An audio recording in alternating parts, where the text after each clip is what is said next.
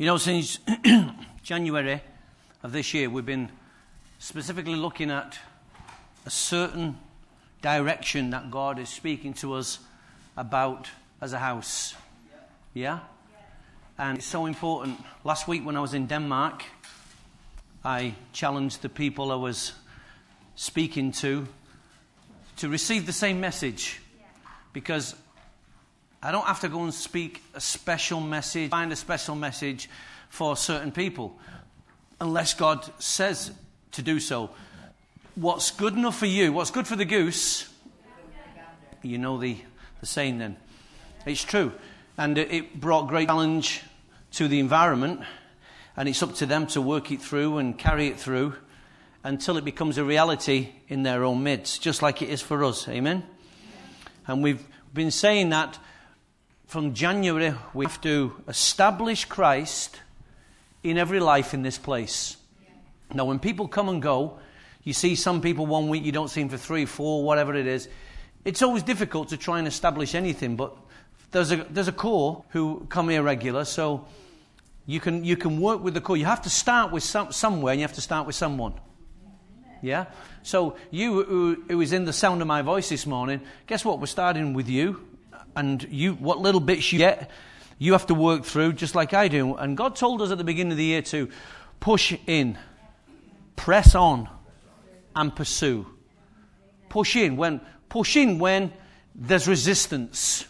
Press on when you have a good tailwind behind you. Yeah? And pursue. Pursue who? Pursue Christ through everything you do until Christ is established through everything you do. Because that's the, the essence of a disciple. Jesus Christ to be established in everything they do. That's easier, it's easier to say than it is to do. But that is the challenge in our lives. It's true. This year we are trying to turn the church around and we want to witness to as many people as we possibly can because the truth is, and I say this spiritually speaking, not physically speaking, because it'd be rude to say it physically speaking. Spiritually speaking, we need stripping down. The fat lady's too fat. If the church is, is a she, sometimes she gets too heavy. She takes on unnecessary baggage and weight. And she needs stripping down to her fighting weight. You know, before every, every boxer goes for his fight, he has that weigh in. And if he, if he doesn't hit, uh, meet the weigh in, there can be problems. And you can't just go into the back room and burn a lot of weight off and expect to go into the fight fresh. It doesn't work like that. So, one of our challenges is to turn the middle of the road church around. This church is too comfortable. Oh, don't change it, Pastor. I'll, I'll, have to change my seat. Well, okay, that's your definition of uncomfortable. It's going to get very, very choppy in here then. but when you try to turn a church around that's been going nice and easy for whatever amount of years, and then you try to encourage people to get outside and go and engage their community, sometimes it's very easy to say, No, I'll just come on a Sunday and all I want you to do is feed me, give me bread, and then I can, I feel like I've done my Christian thing. I don't know what that Christian thing is in your head or other people's head, but we don't do a thing. We have a life, we have a walk, we have a witness. So, the, the, do, you know, do you want the real statistics? Most stats will tell you churches don't make it. Why? Because people resist. People resist, or they may not resist the leadership, they resist the word. So the congregation becomes heavier and heavier and heavier, and it gets older and older, and the chances are the heavier and older we become, the less we want to move. And the less we want to change. Because I don't know about you, the older we become, you like your things, and I like my things in certain ways, in certain places, at certain times. There is a regulation uh, in my mind and my thinking that I like, comfort, I like to, things to be just so, but Christ never, ever came to bring us that life. That's culture and society, and your level of thinking and my level of thinking brings us to that point. So, a holy disturbance is what God wants to bring to His church. But most churches, once they plateau, now the difficult thing is in every church, you can go in and say, Where was your greatest moment? Now, some people may not be able to answer that question. Some people may. I often hear people say to us that the, the, when we were called Bethel Christian Centre, our greatest moment is when we used to come in on a Sunday night and it was absolutely packed. If that was your greatest moment, then we are plateaued and now we are in decline. That might have been a memorable moment, but that can't be our greatest moment. Because if that's our greatest moment, then all we can do now is just de- de- uh, descend down the mountain. True? Go down the mountain, and then we'll pass it over to another generation, and then we get down to the flat land, and then we die. But we've got to keep on going. Keep on going. Keep on climbing the mountain. Caleb said, Lord, give me my mountain. An old man still wanted to climb. So we've got any old men that still want to climb? Any old women that want to climb? Last year I was in, a, in Bulgaria and went to a city called Plovdiv. Plovdiv. It's, uh, it's the fifth oldest city in the world. So they say. Round about 342 BC, Plovdiv was conquered by Philip II of Macedon, the father of Alexander the Great, who named it Philippopolis. There's a name. I can only say that when I've got my own teeth in. Philippopolis. See? Sounds good. It's a Phil and it's a pop and it's this. So put them all together, you get Philippopolis. Yeah? Which means the city of honor. Uh, after, and it was after his, fa- after his father. Then, but what they did in this city, the, as you walk through the high street, they, there is a model showing you what it used to look like. And what they did was, they turned this whole street centre, well, it wasn't a street then, obviously, but they could flood it. They could flood, they had, a, they had the technology to flood this part of the city so they could have boat races and mock boat fights. I mean, that's amazing. That's amazing. And then they had this technology to drain it all again. And so it could all return back to normal. And it's like the market. You know the market? The market on a Sunday, you'd never know it was a street. And then on the Monday, it's back to a people's, it's a normal street. And that's that they had this technology to create a river and create a flow in a town, in a community. That was one of the oldest cities in the world. So if they had that technology to create a river and a flow, how much more could we do that today with our technology? It's still difficult. But these boys had that technology to be able to do that. But you know, spiritually speaking, that's exactly what God is asking of us as a church to do. Create a river and create a flow in our community.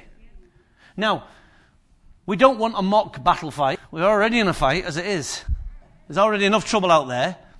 But the sweet flowing rivers of the Holy Ghost wants to flow in your street, your community, your family, your workplace, your company, your business, whatever it is, God Almighty wants to get involved.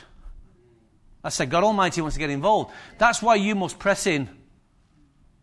Press on. Push in, sorry, press on and pursue God. It's wonderful when you can just step into your environment and take your river with you. It really is. I was in a bank on Friday and this guy starts talking, and I'm with my son, and my son kind of not interested in what the guy's saying, but I'm engaging this guy, and, and my son says to me, All you have to say, Dad, was just yes. You didn't have to keep talking to him. I said, Son, the reason why I keep talking to people is because I like people. And I want to engage them at every opportunity. Some conversations go nowhere, some conversations are meaningless. But some conversations can be very, very instrumental. Some conversations can be an opportunity to sow a seed. Some conversations can be an opportunity to water what somebody else has already sown. Some conversations, you can get the whole thing in one day. You can get the sowing, the watering, and the reaping in one day. How will you know unless you're just willing to take a river into a community? It can be stood while you're shopping and you're waiting for the, you know, you, she's, you know, they're doing that thing, just shoving it through the barcode, and she's talking to you. You may only have a two, three minute window. It doesn't matter. You can't preach the whole thing. It's not about preaching. It's about talking and engaging people and seeing where the conversation will take you.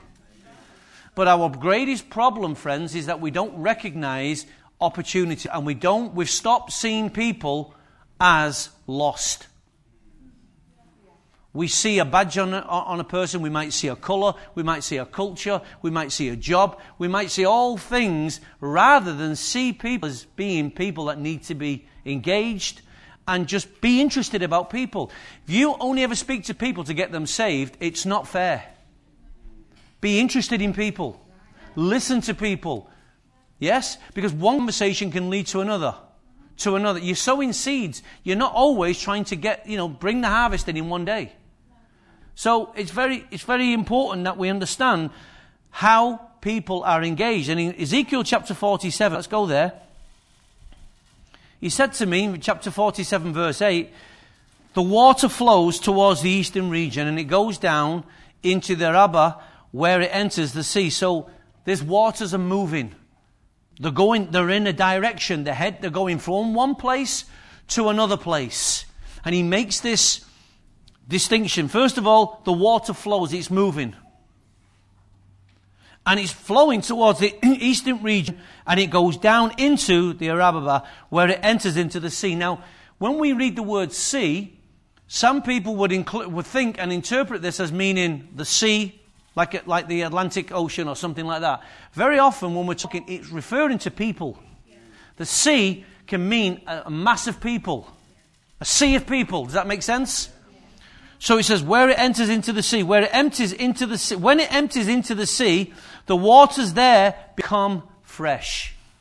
So wherever you can empty your sea, your waters, you have the ability to make something that's contaminated fresh. How do you like that idea? You have that ability within you. Out of you, Jesus said, living waters will flow. So out of you, all you have to do is just be conscious of the fact that what you carry can affect somebody else. If you don't believe that, say something nasty to them and see.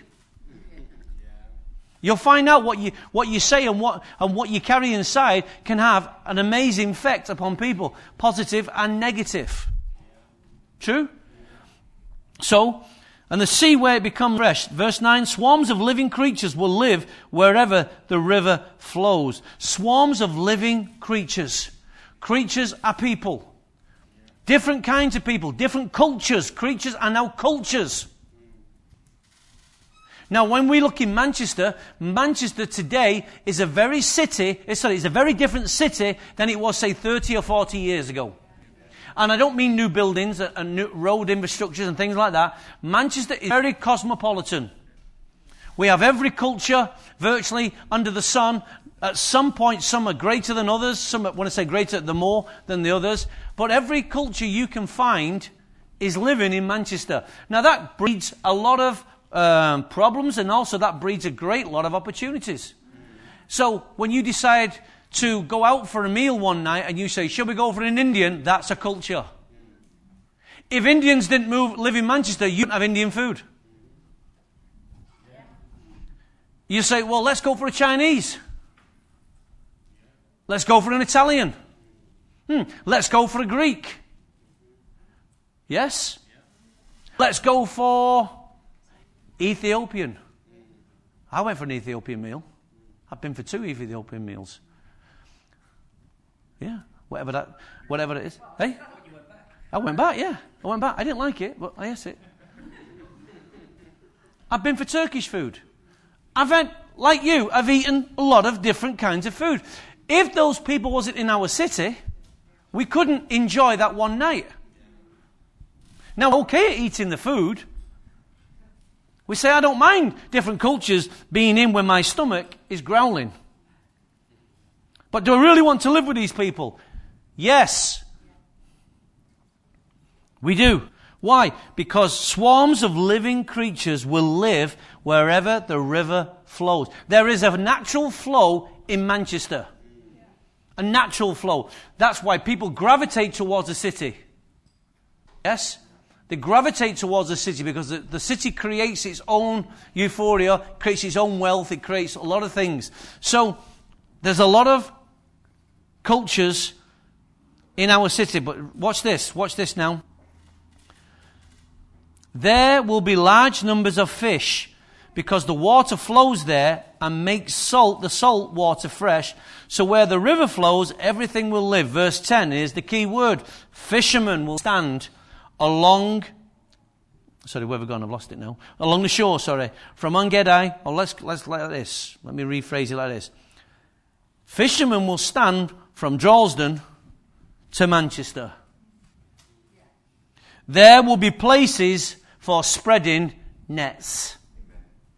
So, for every river that flows, if there is not a fisherman, what good is it if a river flows?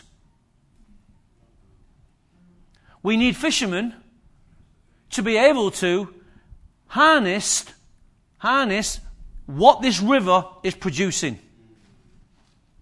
Now I'm looking at a bunch of fishermen. I've never been fishing. It's not my thing. I like sitting, I love water, I like sitting in a boat, but give me a glass of wine. I'm not interested in fishing in the natural sense, it's not my thing. I can't think of anything more boring, just sat there with a rod waiting, just so you can go home and say, I caught that. I like my fish caught for me, and I like my fish cooked for me as well. However, yeah, I'm battered. the issue is, the reason why the church doesn't grow is because the fish, there are no fishermen. And fishermen, let me give another, uh, another term for it is, we need a workforce. Now there is housework and there is field work. So there's a work that needs to take place in this house, just like there's, there's a work that goes on in your home. There's a work that needs to take place inside the house, and there's field work. You've often heard that word before, haven't you? Field work. Someone's working in the field, it's field work. Or they say in terms of uh, government people, they're working, they've got field work. And uh, so there is a work to be done for us in the field, and there's a work to be done in the house. What we uh, tend to do and what the middle, uh, the middle of the road, comfortable, easygoing evangelical church tend to do, they tend to put all their emphasis on the work inside the church. And they don't concentrate on the two, they only focus on the one. Why? Because one is comfortable. And very often, what we call work inside the church, it only benefits us, it's not a work. It benefits us. Last night, Somebody came in and cleaned this building and put the chairs out. We're all ben- greatly benefited from that work. True? Did it affect the world? No. Did you read it on Sky News? No. The wedding took center, center stages today, and United getting beat? Kerchink. And. However, the chairs were here, the royal chairs were here. And, but it benefited us. The worship this morning benefited us. It benefited us. It didn't change the world. It's not going to change the world. But it just might help you to go out and change the world. And if all this doesn't, if, if all this doesn't inspire us and fuel us to get our wings on the runway and fly, yeah, have a good run up and that, you know, it's, it's amazing. When you fly, when you go EasyJet, you feel every bump in that tarmac. Right? And when, the, when he goes, and you feel the, your head going back, you think, oh, we're moving. And then all of a sudden you think, I always think the back of the plane is going to smack on the, on the tarmac. But it doesn't. Thank goodness. But when you go on the triple 380, and you sit there and you think, this thing, what's it called? A380, sorry, the A380. You sat there and you feel it going and you think, it's not going fast enough. It's not going fast enough. And then all of a sudden you see 500 people. Quick, who's the heaviest? Throw them off. Throw them off. It's not going to get off in the ground. And all of a sudden it just glides. And when it comes down, it just hits the tarmac, kind of just a little wobble. Oh, and then just glides in, looks sexy as it comes in. And then it just starts, you think, yeah, now that's flying in style. But when you go on EasyJet and you feel every bump, you think, oh my lord, oh my. And when you hit the ground and you all start shaking like that, you're thinking, you know, I don't care how we get off the ground. I don't care if we shake, rattle, and roll, or you fly, or you take off in style. But let's get off the ground. And sometimes you need a long runway Now, may I say this in all sincerity? Some of us are getting older and we can't run as fast. Right? And some of us can't run long. So you better learn to take off quickly. Because we've been sat for too long. We've been sat for too long. We need to get off the tarmac. There's nothing worse. Carol and I were sat there and it says, We've got some good news and bad news. The bad news is there's going to be no more good news. we had to sit on the tarmac for 45 minutes. You sat on the plane, you're waiting, let's go, I'm ready. And you, you know, his little engines are in standby mode, and you sat there, and you've got to wait for 45 minutes before you can take off. That's so much of the church. Sat there in passive mode, waiting, waiting for permission to take off. Let me, let me say it loud and let me say it clear. Your permission's been granted. Take off. Take a good run at this thing and give it your best shot. Give it your best shot. Give it your best shot. So he says, um, places for spreading nets on, forgive me, was it Tuesday night, whatever, in this, Wednesday, Wednesday night. This is an opportunity to spread nets. When our children's workers went out a couple of weeks ago, they were out there promoting so many things, not just one thing, there was a few things. We asked them to take a survey on the street as a taster to find out where our community is itching. If we can scratch where they're itch, it's a win-win. So we, we took some email addresses of people who would willing. Uh, as they engaged them, they said, Look, we're also doing this as a church. Would you be interested in, if the church does this, would you be interested in any way, shape, or form? Now, some people will say yes, and some people will say no. Some people give us bogus uh, email addresses. That's part of the course. But we keep on doing. Why? Because we're just finding ways to reach. Now, everybody do this. Now, he's got smaller arms than me. Chris has got probably longer arms than me. Right? But if you do that, it goes longer, doesn't it? but right, we've all got a reach. Now do that one. No, you can't do that because you'll sat down, but just do that. You've got the same reach. Like that. Everybody has reach capacity. Now watch this. When you go to work, you have people within that reach. You've got friends within that reach. Right? Now here's the point. You can reach people by the law of the least effort. Because you only have to do that. Now think about who are those people in that circle that you just do that you can, you can reach. That's one place to start. Now here's another technology. Watch this. All I have to do, watch, that foot is, is anchored. It's centered. Right? So I have, I've got my foundation, I've got my place where I'm planted, but all I have to do is just bend and be a little bit more flexible, and I can increase my reach. Now, who are those people who, if you just did that, you could reach? You ready? Think about this. So there are those in, who, if you do that, and there are those, if you just did that, a little bit of flexibility, you can reach beyond that. Yeah? You never leave this point because this you need to be anchored. This is in the house. This is in Christ. So wherever you go, you can, you can still centered in Christ. Yeah? You need the anchor point. So what you can do is do that. You can lean. You can do that. And you can increase your reach. It's very simple. It's very simple. If you think about it. But you think, well, that might be a bridge too far. Or you might not have no friends when you do that. So maybe you may have to Reach out a little. But reach out. Reach out to people. Come on. You all have those We all have people in that area. Now, if I'm in a supermarket or I'm in a shop or whatever, I don't know that person. I'm doing that. Because that's not my. I don't know that woman. I've never met that woman or man. But if I do that, I am now taking advantage of my flexibility. This is an opportunity for me to spread my nets and put my nets down. Come on, think about it. Think about this. I said to Pat a couple of weeks ago, Pat had an opportunity to step into another arena. And when we were talking, I said, Pat, this is a great opportunity. Get your backside back in there. So we talk, and we can talk like that. Get your backside back in there. This is a great opportunity for you to extend your reach. Did I not say that to you, Pat? The light came on. She's been reaching people.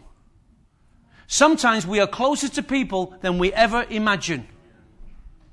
There's opportunities to spread your nets. There's opportunities for every one of us to spread our nets.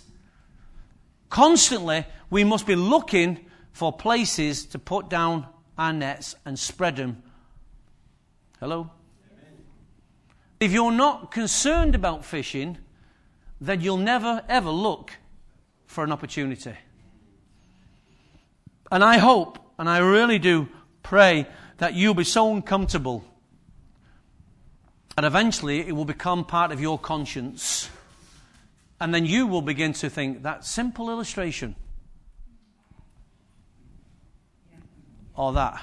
So simple. So simple.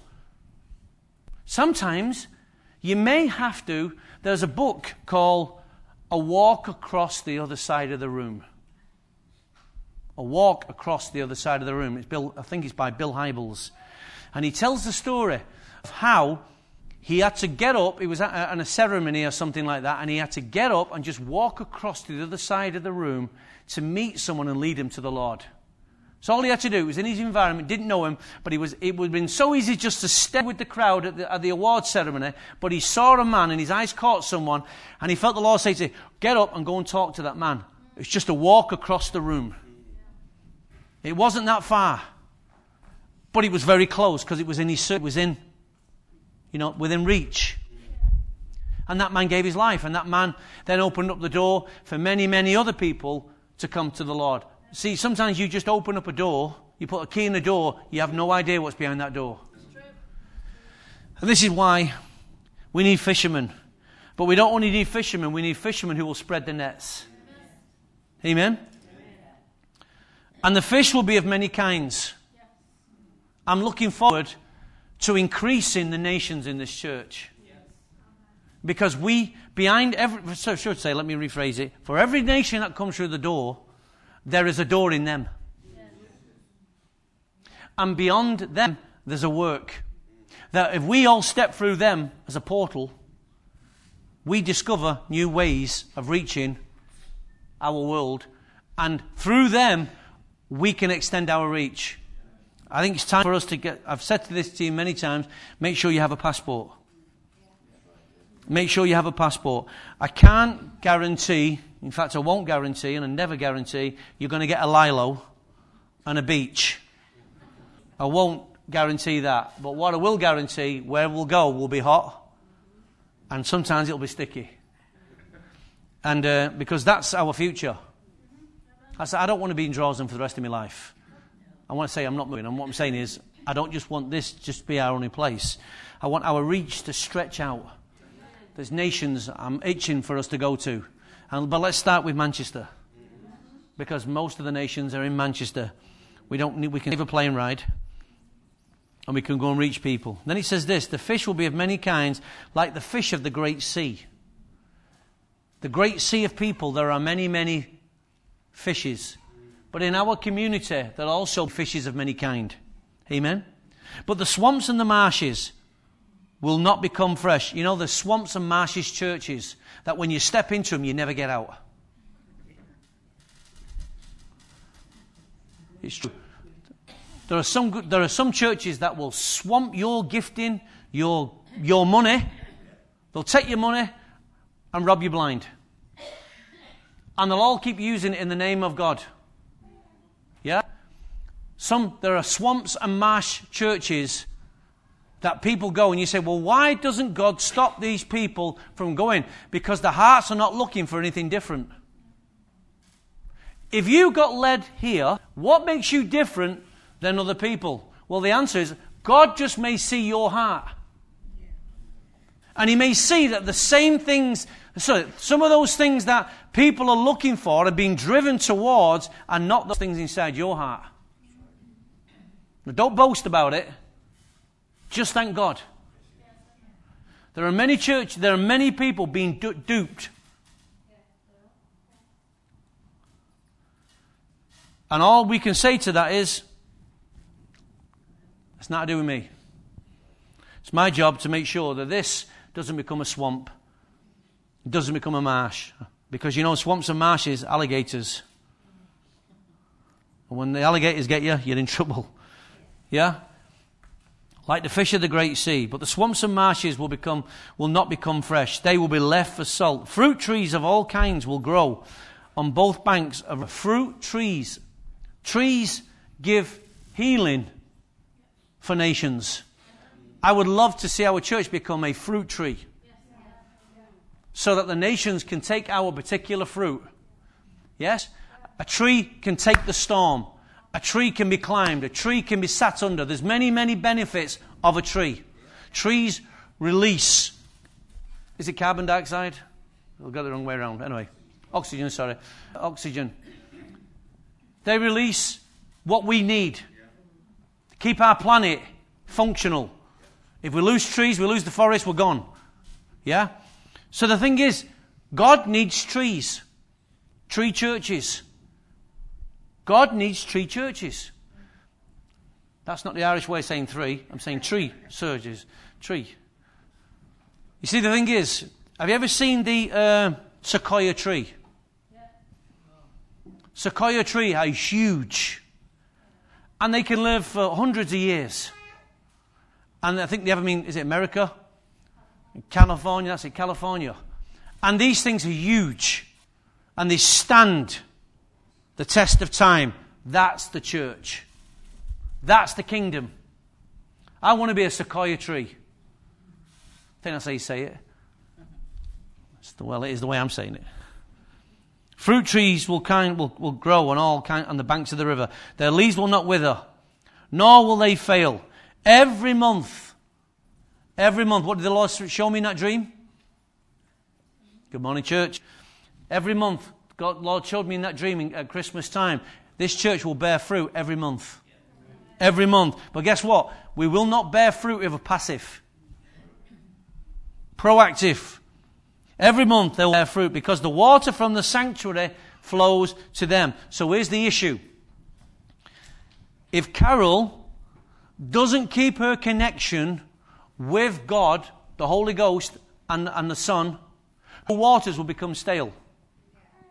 Yes, she has water, but it's not fresh water, is it? It's now stale. So the, the, the key here is this. When we press, it, uh, press in press on and pursue, or push in, sorry, press on towards and pursue, we are making sure that the water inside our lives is fresh. We've got to have fresh living water. I do not want to talk to people for Christ and just be so religious, say, oh, you want to come to our church. Don't tell people to come to church. Present Christ. Church, does, church has never saved anyone. Church does not save people. Christ saves people. If you bring people to church and they don't, and just say, well, it's all right, if I bring them to I've done my job. Don't be so religious. Invite them by all means, but don't put your hope in them coming to church. You know why? Because many of us have been to church and haven't changed. I'll let that silence find its own level. Church never saved anyone. Plugging them to Christ. Now, invite them by all means. But like I say, you still have a responsibility to tell them and talk to them and encourage them and lead them gently, persuasively, patiently to Christ. Amen? Some people will come to church, but they don't want Christ. I understand that. It's not my job to save people or your job. It's our job to tell them. And the Bible says that unless God is drawing someone, how can they be saved? So, it's God's job to do a work on human hearts. It's your job to partner with the Holy Spirit and go and speak to them. Amen? So the leaves will not wither, nor will they fall. Every month they'll bear fruit because the water from the sanctuary flows to them. Their fruit will serve for food and their leaves for healing. Now, Let me just say something for me. You know, this morning there was a good flow from the heaven into the worship. Um, how, many felt the, how many felt the sap of the Holy Spirit during worship this morning? As we sang songs, hearts were open, and there was a good fl- rain flow this morning. If it, whatever you've received this morning in worship, that was a portion, that was a measure you received this morning from being in God's presence. You can receive that measure anytime, any place, anywhere. Amen. Right? You can, because you had a connection with God. It wasn't the way I played guitar. It's never going to be the way I played the guitar. Might be to play. Claire plays the piano. She plays it beautiful. But no, it's not. It's not about instruments. But instruments help, don't they? Of course they help. And if we all played the wrong chords, it would also hinder. So we know instruments do have a place in the house. But our hope is not in those technical, oh, or said those instruments. Our faith is in Jesus Christ, that when we raise His name and we call on His name, there is a flow from heaven that we step closer to God and God steps closer to us. So, with that measure you receive just in the worship, just in the worship, what are you going to do with it? You now have a responsible, responsibility to keep it fresh. You now have a responsibility. Well, how do I keep it fresh, Pastor? Well, I'm glad you asked. So, the first thing you do tomorrow, or even tonight, you get back, just as you did this morning, get in His presence, and just start worshipping Him. Well, I haven't got a band. You are the band. You are the band. Well, I can't sing. Good news for you. Worshipping God, you don't have to be a singer. Make a joyful noise to the Lord. It's your joyful noise, and I'm glad you're hearing it and he's hearing it, but it's a joyful noise to the Lord. He didn't say you have to be a singer in order for you to worship me. Thank God for that. All you have is you have, vo- you have a voice. Use your voice, whether you talk it, whether you pray it, whether you sing it. Well, I don't know the songs. Who said it's anything but you have to sing these songs? Whatever obstacle you'll, you'll throw in my way, I'll knock it away. There are no obstacles, only your thinking. So we see the sea means masses of people, and the river needs to flow to people. We see there's large opportunities, many opportunities to reach cultures, reach nations, reach people in our own community, in our own community. We see the church needs fishermen. This was all dependent upon fishermen. I hear so many pastors talk about this text, but they never emphasize the key point of the river is it needs fishermen. Fishermen stand by the banks. They're the ones who pull the fish out.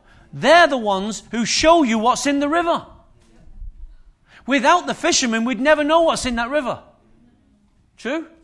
Without a preacher, how would you know what God's got in store for you? The Bible tells us, how will they know unless someone goes? So the world's looking for a preacher. You're that preacher. Yes? Without a pastor or an Ephesians 4 ministry gift, how can you be expected to grow deeper in God? That's why God gave them to the church so that he could prepare people for works of righteousness. So that the revelation that the, that's received from heaven, that flows through the fi- fivefold gifting, can develop you and develop me. I am a product of that fivefold gifting. I've been blessed and raised under that ministry. And so have you. So go to Job chapter 29.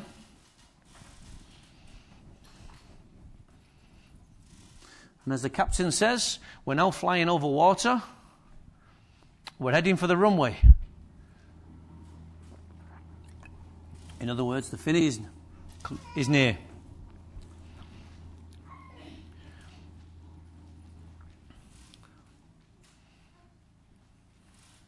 Job 29, verse, starting at verse 7.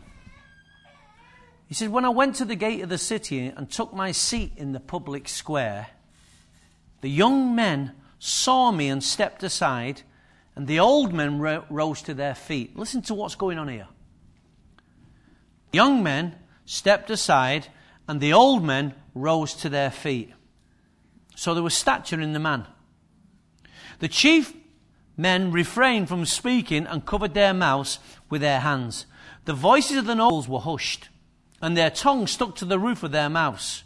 Whoever heard me spoke, uh, sorry, whoever heard me spoke well of me. And those who saw me commended me, because I rescued the poor and I cried for help and the fatherless who had no one to assist them. Really focus on this scripture, it's so powerful. The man who was dying blessed me. I made the widow's heart sing, and I put on righteousness as my clothing. Justice was my robe and my turban. I was eyes, I was eyes to the blind and feet to the lame. I was a father to the needy, and I took up the case of the stranger. You want community work? This is it.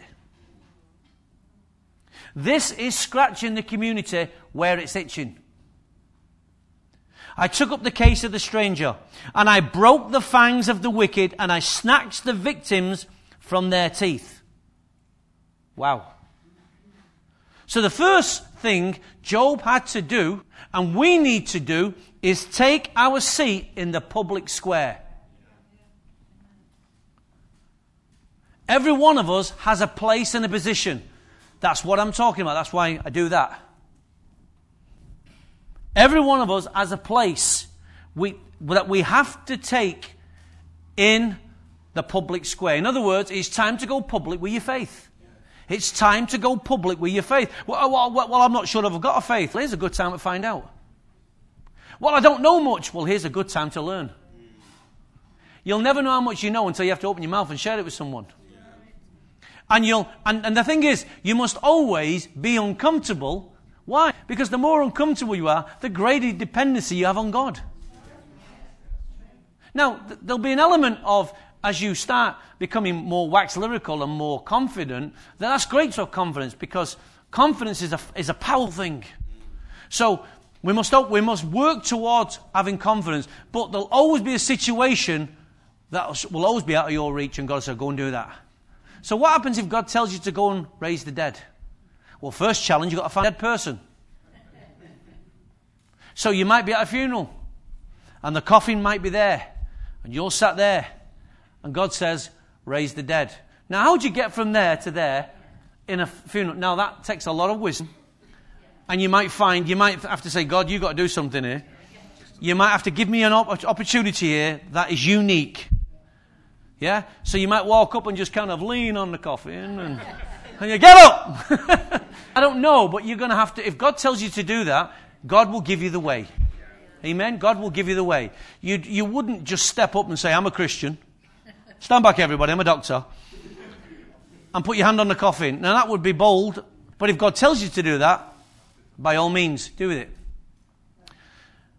You see, Smith Wigglesworth, who was the, one of the revivalists, Smith was very, very unique in the way God used him. When he punched a woman in the stomach, how do you know you'll be sued for that?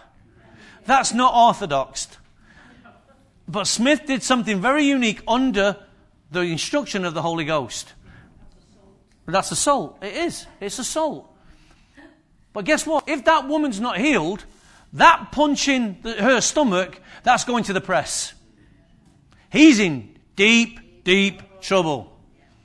He's going to need an angel to get him out of prison. But if it works, it's still not a socially acceptable way of healing people. Right? It's true. But you know, God is not politically correct. So, I'm not saying punch people. I'm not saying punch people. For those who are hard of hearing, Pastor just said, don't punch. And in fact, some of the women in Manchester, they'll give it a good slap back anyway. But don't slap women. Just making sure that's on tape, very loud. Pastor's not saying slap people. So we see that he took his seat in the public square. Find your place in the community. Find your place in the community. Secondly, there was a young man, there, sorry, there was young men and an older man who stepped aside when wisdom took its place old men and young men, when Job stepped into his, in his position, the young men and old men stepped aside. Why? Because what was on Job was not on them. There was a wisdom and a stature in Job's life that wasn't on everybody else. Yes? You just be you. Don't advertise your credentials. You just be you and let people see the stature of God on you will speak and other people will make room for you. They will. They will. I love speaking about God. I love speaking about Him here, and I like speaking about Him out there. And uh, what I do like is when it's so natural. And it's spontaneous and it's natural and people are listening to you. You know, I've not had many, many people who have resisted me when I'm just generally naturally talking in conversation because it's part of the natural flow. I haven't said, excuse me, do you know I'm a pastor? Do you know I'm part of the Assemblies of God? Do you understand this? They, they don't give a rip. Don't give a rip. But these, these boys stepped aside when he stepped in. Step in, and others will step aside. Yeah? So he has the right heart. He has the right heart to step into to that arena. Number three, he rescued the poor who cried for help. How many poor people do we have in our city?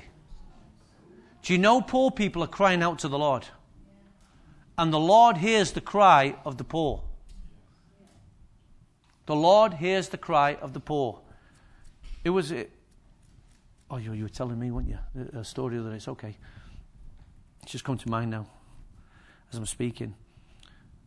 When the poor cry out to the Lord and you feel go and give, buy a sandwich or to go and give a drink for someone, do you know you are now at that very moment on divine assignment?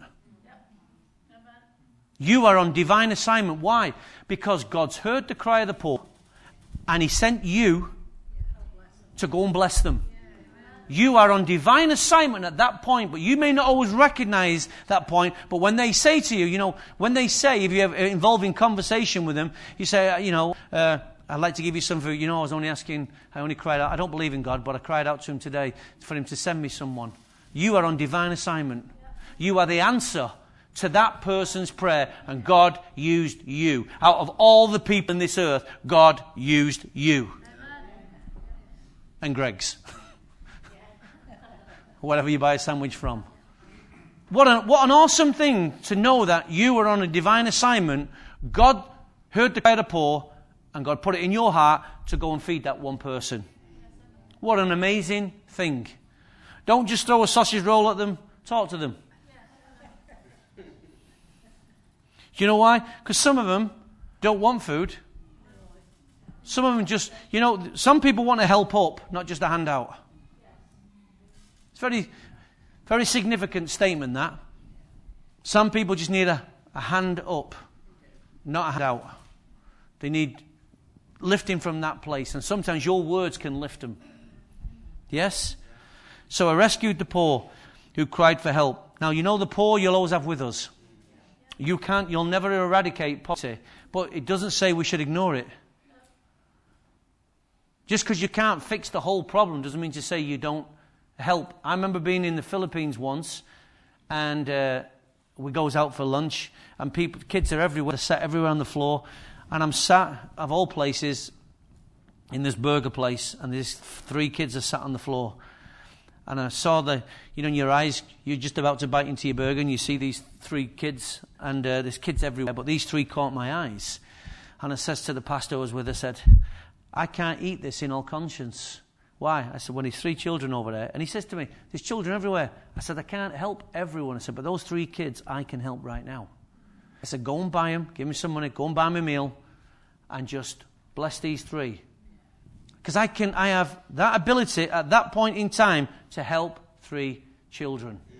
Feed them for the day. And, uh, and that's what I did. And it didn't appease my conscience. I didn't thought, oh, I fed them, I can eat my burger now. No, but I knew it was in my power to help three people. And so tomorrow, there'll be a power given to you to help someone. Tomorrow, this week, there will be a power in your hands for you to reach out and touch somebody's life. That power is in you. Don't, you don't have to ask for it, you don't have to pray for it. It's already in you. You can change somebody's world today, tomorrow, and the day after. But you must look for the opportunity to do that. It's so important that we look. Listen, every one of us is here because someone led us. Amen? So, the poor. Then the next one was the fatherless. This is one I'm particularly drawn to. I love to talk about the fatherless because I know what it, know I've never been fatherless. I had long periods in my life when I didn't feel I had a father's love. I had a father's, I had a father's uh, provision, but I didn't have a father's love. And that does all kinds of things to a young man growing up. So I have my own testimony area. And it's a beautiful thing for earthly fathers to connect with the sons and daughters and to put that thing right.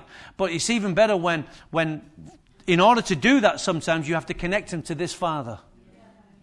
If you can connect people first to this father, then the grace and mercy and wisdom will, will flowing from him into them will then heal their hearts and give them opportunities to go and heal what's wrong on the earth. Now, their fathers may not be around, their fathers may have gone, but guess what? They still need healing. There is a, there is a fatherless generation. There is so many kids today being raised by, uh, you can have four or five children in one family, all to different fathers. We have a dysfunctional, fractured society. And this one area of the fathers always speaks to me because it's part of my history. And, but thank God, I'm that, I once was like that, but now I'm not. So I can tell people and show people how a father and son relationship can be fixed. I love that. It's great. There's nothing better to see old, uh, older men come to the cross and get the love of a father. It's a beautiful sight. It gets harder and harder the older we become because men don't like to cry. But guess what? So they become frustrated and angry. And then they pass it on to their children. And so it goes on. So the fatherless, they had no one to assist them in this scripture. Job stood in the gap. Job stood in the gap. I pray that God will give us opportunities to stand in the gap for the fatherless. I don't know how, but let's look for the opportunities. Yeah? You know, before the great and dreadful day, Malachi tells us that God will turn the hearts of the fathers to the children, so the children will turn the hearts to the fathers. Well, this, God had to turn this child to his father's heart. God had to tune my, my heart to my father, despite my father being like he was. Then God turned my father's heart towards me, and then it was tears. but it was healing. Amen?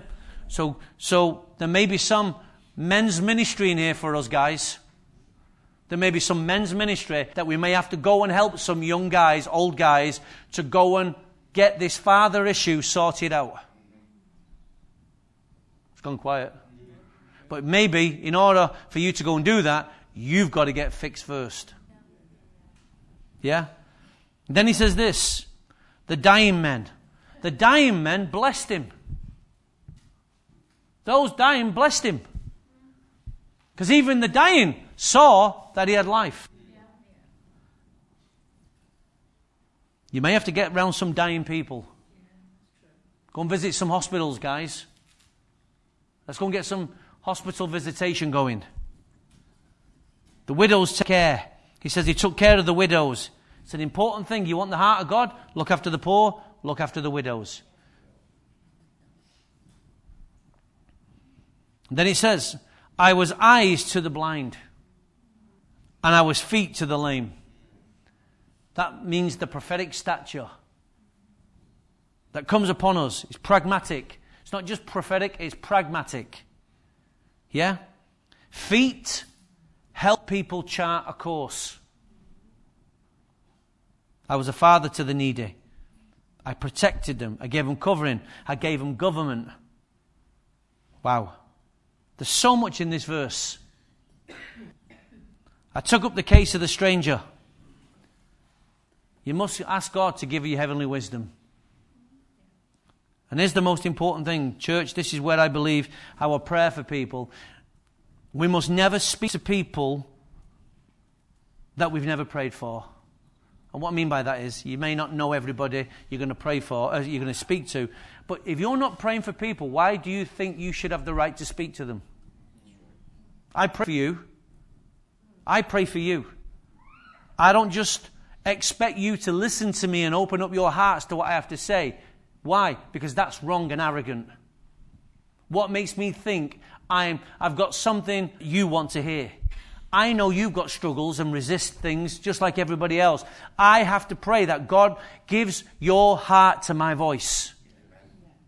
I have to pray and say, God, open up their hearts. If I'm hearing God, and, I'm, and I am hearing God, and if, and if I'm hearing God for you, then God's got to do a work in you so that what I say, your heart come together. Because if God's not involved, all we have is a charismatic personality on the ground. And I don't want you to be swayed just because of a personality. I want, I want to be able to say to you tough things and you say, that's right. God has to be involved in this whole thing. Because whatever size our church grows to, we must never have a personality standing here. Now, do I have a personality? Yes. But that's not the point. I'm not trying to win you with my personality. Because my personality is flesh. True? But I will use my personality because it's part of who I am. I can't, I can't say, you get over there and I'll just go on my own. I can't do that. And a personality helps people to buy into you. So I know it's part of me, but I cannot lean on that. Yes? Albeit so tempting at times. I must pray for you. And I pray, Lord, open up the hearts. Give them strength. Give them courage. Give them boldness. Give them wisdom in their daily walk. Give them, and I'm praying for you and interceding for you because I know that you hear this word and you hear me regular. It's hard to keep listening to the same guy. I know that. Listen, I know, I listen to myself. It's hard listening to me. So, I know it has to be a work of grace. But here's the last thing I broke the fangs of the wicked and snatch the victims from their teeth. This is the part of a government, governmental house who knows how to go and bat, if I use that phrase, on behalf of the community. So not just praying for your community, but then you must take your place in the public square. It's time to go public with your faith. It's time. It's no use saying, well, I go to church, I'm a nice Christian. I don't know what that means. I don't know what that means. I'm not interested in you going to church and it's nice. All I'm interested in is do you have a faith in action? Do you have a faith that's put into action? And if we can do that, I really think we can begin to start making a positive, holy ruckus in our community. Do you believe that, church? Or are we so, are we so now institutionalized that we just say, let's just, like it was yesterday, let's just keep it stiff. Let's just keep it dutiful. Let's just keep it ceremonial. Let's just keep it easy. No. No.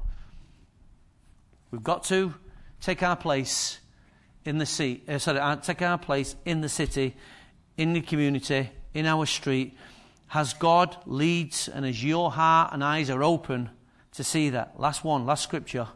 Isaiah 32, verse 1. Isaiah 32, verse 1. First brought this scripture to my attention once when he, he was using it, uh, speaking on it. Isaiah 32, verse 1. See, a king will reign in righteousness, and rulers will rule with justice. Each man, each man, each man in this room will be a shelter from the wind and a refuge from the storm, like streams of water in the desert and the shadow of a great rock in a thirsty land. Each man can become that. Rulers who rule with justice. Are you ready to start ruling with justice? So we have to take up the case of the, the unjust so we can bring justice. That's why it's so important that we now launch politics. Dave standing as a candidate. It's important that we rise, raise the water level of politics. You say church and politics shouldn't meet. I disagree. I disagree. Just because the church didn't get it right the first time does not mean to say it was never meant to be. The Middle Aged church, the dark Middle Aged church, got it wrong. Why? Because they were so interested in self. They had no kingdom. They had no kingdom. But those early apostles had the right model. They had the right model. And I believe as we step into the political arena, we will unearth injustice. And then we can then go in and pray and break the fangs of the wicked. Because there's no greater seat for wicked high powers to rest than in political domains. Why? Because they control the masses. You look at where all the corruption is around the world and how, how many evil powers are there. We've got to break that. So, rulers who rule with justice. Are you ready to be a ruler? Each man will be a shelter from the wind. Are you ready for that? A refuge from the storm. Are you ready for that? Are you ready to be water in the desert? Woo! And a shadow of the great rock in a thirsty land. A shadow. I am not the substance. I'm a shadow of the one who sent me. My voice calling in the wilderness. Let's stand to our feet, if we will, please.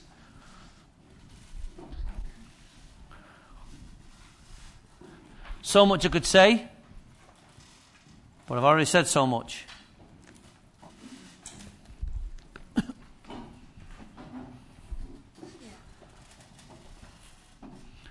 I would like, or I would ask, and ask you all to really this week pray.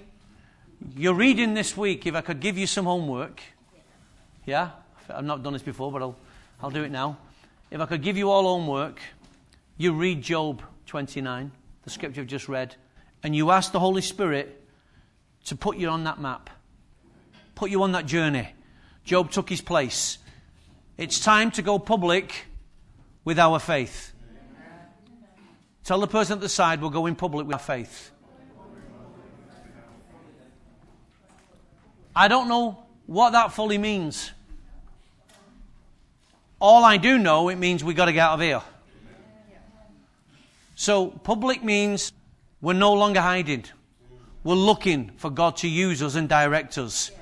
So, when you read Job this week and you start praying, you say, Lord, show me the way into the public domain. Show me the way. Lead, oh, Father. Lead me, Father.